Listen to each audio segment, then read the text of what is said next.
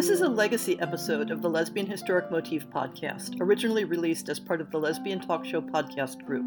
Some references may be obsolete.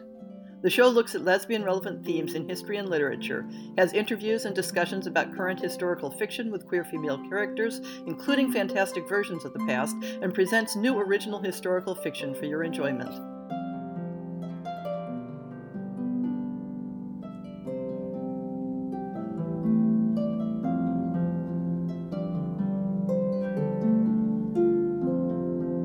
Month, the Lesbian Historic Motif podcast is delighted to be talking with Lise MacTague. Lise has been taking something of a tour through various speculative fiction genres, starting with the romantic space opera adventure trilogy, then diving into shapeshifters, and now taking on Victorian era steampunk in her novel Demon in the Machine. Welcome, Lise. Thank you for having me. Maybe you could start by telling us a little bit about your new novel. Oh, yeah.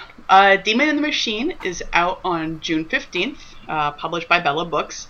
And it is, as you said, it's a Victorian era steampunk, but it has some uh, paranormal thrown in for good measure, and there is also a mystery to be solved. Ah. It features uh, Briar, who is a half demon archivist passing as human in the employ of an earl and she crosses paths with Isabella Castle, Viscount's daughter. And Isabella has been supplementing her family's failing fortunes with a little bit of cat burgling. that sounds fun. Mm-hmm.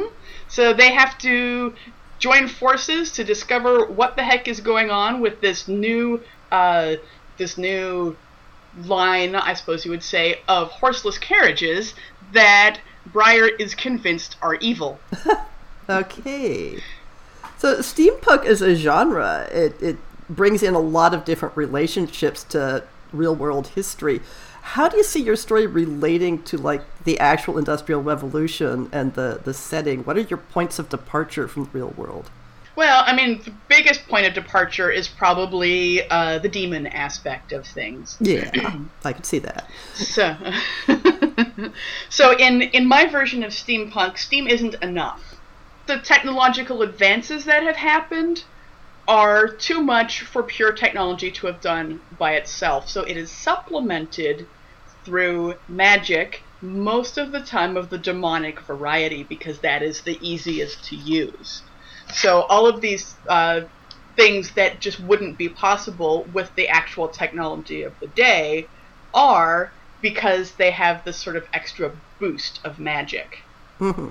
On the downside, you know, I mean, these, these people are literally making deals with the devil in order for their their technological marvels to exist. So then I get to start looking at sort of what are the the ramifications of those particular sets of uh, decisions. So so this may be getting a little bit deep or something, but is that you know meant to be a metaphor for the you know the, the, the bargain with the devil that society made in terms of industrializing and you know bringing in productivity in exchange for pollution and um, all sorts of labor issues and whatnot, or am I get just am I over analyzing this? Um, a bit of a metaphor. I mean, part of it was just me looking at you know other steampunk things and going, "There's just no way you could do that with a steam engine." Uh-huh. Um, and then yeah, part of it is also you know what what what do you give up in order to do these things? Um, you know, as as a society. But in this particular case, we're looking at one individual and what he has given up to realize his particular hopes and dreams by literally making a deal with the devil. Uh-huh. And that's our, our antagonist, Uh-huh. known mostly as the inventor. dun, dun, dun. So is history a general specific interest of yours, or is it something that you sort of came into sideways through genre fiction? Oh, goodness. When I was in ninth grade, I was convinced I was going to be a medieval historian. Oh, cool. And then I took my first Latin class and bombed it embarrassingly and decided that maybe I'd go into art instead. but I'd always had a, a, a particular you know, affection for the Middle Ages, and I've always enjoyed history as a, as a topic uh, and as a subject in school. And so this is a way I get to, you know, learn a little bit myself and get to play in, in those different eras um, without having to go and take more Latin classes. so have you have you followed up on your interest in medieval history just um, for your own enjoyment? Very superficially. Uh-huh. Uh, at, at some point I will write a, a you know a high fantasy novel, and I'll have to take a deeper dive back into that. But I mean that was something that I was really into when I was in high school, and I've forgotten so much.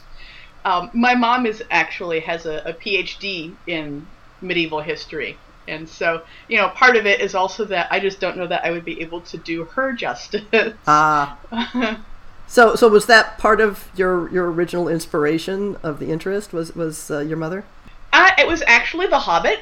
Ah. But she gave that to me when I was in the third grade, and then I spent the next. I, I finished The Hobbit in about, you know, three hours, and then I asked her for more, and she gave me her copy of Lord of the Rings, which took me the next three days to read. and then I was hooked, and so I, you know, I, I read, you know, like Ivanhoe, some of the the older classics and found them incredibly dense. And then I found more uh, fantasy, and then I found historical fantasy.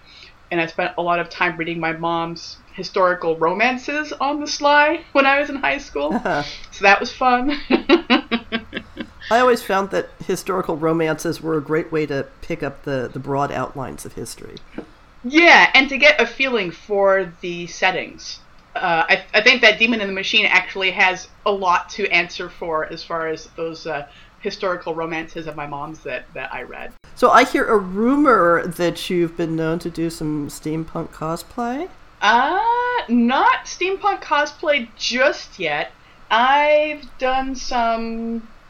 Well, I, I, I build uh, video game props and so right now I'm right in the middle of uh, dystopian, heard of post-apocalyptic stuff. But I'm always on the lookout for more. I can definitely see steampunk. It, it works with sort of the, the grungy aesthetic of the what, what I'm currently dealing with, but is slightly more elegant, if that makes sense. Okay, I, I may have um, you know blended things together in my mind, and because uh, I knew you were mm. doing some cosplay stuff. Yeah, well, and I'm I'm as uh, genre agnostic with cosplay as I am with my writing, so it'll probably show up at some point. Plus, you know, you get to play with gears and readouts and dials, and I mean, how much fun is that? Yeah, I if I had gotten into steampunk, I would be even more sad than I am that I did not pillage the warehouse that of, of the lab that I worked in back in the oh mid 80s I had a job out at the Naval Bioscience Lab in Oakland,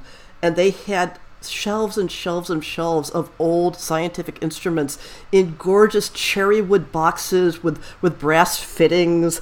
And and I kept looking at them and thinking, oh gosh, it's just the aesthetic is so wonderful. And but of course, you know, it all belonged to, you know, naval navy um, supplies stuff. And uh, you know, I don't even know if it would have been possible to like take some home with me. but mm-hmm. I loved the idea that functional things can be beautiful. Yes. Yeah, no, I definitely hear you on that one. My wife gets a little perturbed with me when I, I, I pick up like screws and bolts and other stuff off the ground because I'm going to use them for something later and they're pre-weathered. uh-huh. and so she gives me some side eye when I like bend down and pick up a random bolt and then but you know, I can tell her that she she can't talk because she's the one who likes to cruise the um the the, the curbs at uh, move out time for the local college to see if there's any furniture we can snag. So, you know, my my junk collecting is of a much smaller variety than hers. Is all I have to say in my defense. uh-huh. So, do you have any particular influences in steampunk? Any authors or works that that really inspired you to give the genre a try? Yeah, I think we can mostly blame Gail Carriger for for this particular foray. I really enjoyed her Parasol Protectorate series. Uh-huh. And the idea that you could take steampunk and marry sort of paranormal aspects with it and just have a whole boatload of fun was uh-huh. really appealing to me. Also, you know, that that whole sort of fantasy of manners aspect of of things that comes into it, which is kind of fun and was a much needed departure from my last book, which had gotten quite dark. And I just needed kind of a, a sort of a, a palate cleanser for my brain and to do something that felt a little fluffier. So yeah, that that's how Demon in the Machine came about. How do you envision your your queer characters in the story fitting into this period in you know 19th century industrial revolution? Was was that something that you looked into in particular, or did you just sort of play it by ear? I more played it by ear. Uh, yeah, I mean, you know, that that is definitely a disadvantage to writing a, a story featuring queer characters when you're basing it on a historical period. Unlike my space opera, where I could do whatever the heck I wanted because no one could tell me that's wrong, uh-huh. or the um, my, my paranormal, which is set on modern day, so you know I'm quite versed in how queer people are are seen and treated. I had to do a little bit more of a balancing act, and, and I have to admit, I mostly avoided the issue. Not completely, but mostly the two characters keep their relationship on the down low. It's not something that they advertise, though Isabella does admit to having had previous dalliances with other women. Uh-huh. Um, but those are not something that, that she ever ever advertised. And Briar does have a run-in with Isabella's mother, where her her mother basically says, "Don't do anything that will affect Isabella's marriage potential." uh huh. And uh, which you know kind of kind of freaks Briar out because she hadn't actually thought of that and knew she, she was interested in Isabella and things had progressed quite a bit at that stage. But you know, Isabella was a character is a character who has no particular interest in marriage. Uh-huh. Um, you know, she's she's in the midst of, of, of her first season, and it's mostly so that she can case the build, you know, the, the houses and the, the jewels of of other people in high society, not because she is out there looking for a husband. Are there any other um, aspects to how you develop the story or uh, background research or anything you'd like to talk about? I did spend a fair amount of time looking into uh, the history of demons and how they're dealt with in, in mythology, mostly because I wanted to create sort of hier- hierarchies of hell, but not use the, the terms that everybody's heard over and over again. Uh-huh. Uh, so I, I spent a lot of time doing that. I spent a lot of time researching the history of uh, steam powered vehicles uh-huh. for my horseless carriage. And actually, I discovered half of the way through my editing process that, shoot, that was the only steampunk tech I'd actually really dealt with. Mostly because it's the it's it's it's the focus of of the mystery and what's going on here. But there are all these other things that I was like, shoot, I completely forgot about that. So and I you know I there's a, a there's a zeppelin that shows up later on, and I realized that oh yeah, steam engines are kind of a thing. we should probably put in some locomotives. So yeah, mo- most of my research was around sort of the the technological and the mythological aspects.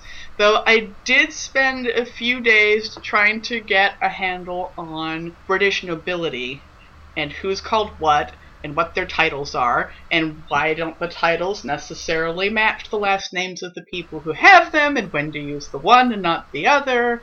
Yeah, um, unfortunately, there are some really great online resources from people who write in that field all the time. Yes, and I am so thankful for that. I'm also thankful for the fact that Wikipedia has a stupid amount of uh, information on minor noble families going back quite a ways, and I, I was trolling through there to to uh, you know pick a, a noble house for well both for Isabella to belong to, but also for Briar's employer, the Earl, and I, I chose uh, Earl of Hardwick because by the time my novel takes place, that that noble line is is defunct, uh-huh. and so I could you know I felt I could bring it ahead and wouldn't have to worry about any actual sort of historical intersections. Yeah but there was an unanticipated historical intersection in that I, in my real job, I'm an archivist for the state of North Carolina. And I was working with some finding aids that they have at, at, at my job of uh, North Carolina subject materials that are in foreign collections, including papers from the Earl of Hardwick. Uh-huh. and it was really disconcerting to come across that mention totally out of the context that I'd created for it, and to see it in its original context back in like the 1780s, 1790s. I think one of the most fun things about writing in historical context is th- that synchronicity that you'll be researching one thing and you stumble across something and suddenly it's like, wow, I could use this. Mm-hmm. Yeah, if only I had, you know, if only it hadn't been a year since I submitted the uh, manuscript to Bella and wasn't, you know, ankle deep into my new manuscript, I might have actually been able to use those letters. But it was just a, a really fun intersection that just you know, happened literally across my desk at Bird. So, are there any other current projects you're working on that you'd like to tell the listeners about, uh, like maybe your own podcast? That is an ongoing current project, yes. Uh, Andi Marquette and I do a bi weekly podcast. Bi weekly, that's the right, that's every two weeks? Yes, I always had to think. Bi weekly, not semi weekly. We're doing a bi weekly podcast called Lez Geek Out, where she and I take a look at our sort of our favorite things going on in pop culture and then talk about them in a, uh, a bit of a queer feminist bent. And I, I really enjoy that. That's Lez Geek Out at thelesbiantalkshow.com. The most recent thing we did was Killjoys, which is a sci fi TV series. But we've touched on, we, we do TV shows, movies, games, other people's podcasts, graphic novels, webcomics, almost everything except for books. Though we occasionally break that rule for ourselves. yes, and if people are listening to this show by the subscription, then they already know about yours because we're on the same channel. Exactly. Um, how about any forthcoming book projects? Right. Well, aside from Demon in the Machine, which is out next month, I have been working on a sequel to my Paranormal Five Moons Rising, and I'm in, into draft 1.5 since the first draft had some issues and I had to throw it out and start over again. I don't want to talk about that. Um, um, but it has an actual title, which is Hunter's Descent, and I'm hoping that I'll be able to get it out next year. Aside from that, I'm working on a couple of short stories, one in the same universe as my space opera, and then, yeah, we'll see what else comes up. Okay. And how about if people want to find you online through social media or websites, where would they find you? Sure. I am on Twitter at at Lise MacTague. I'm on Facebook under under just just, just under my name. Uh, I have a website, lisemactague.com. And if you want to do some really deep dives, you can find me on Goodreads, which is usually good for getting on my giveaway list when I have a book coming out. And yeah, that's about it. I'll put uh, links to all of those in the show notes so people can find you easily. So thank you for joining us, Lise. All right, thank you for having me.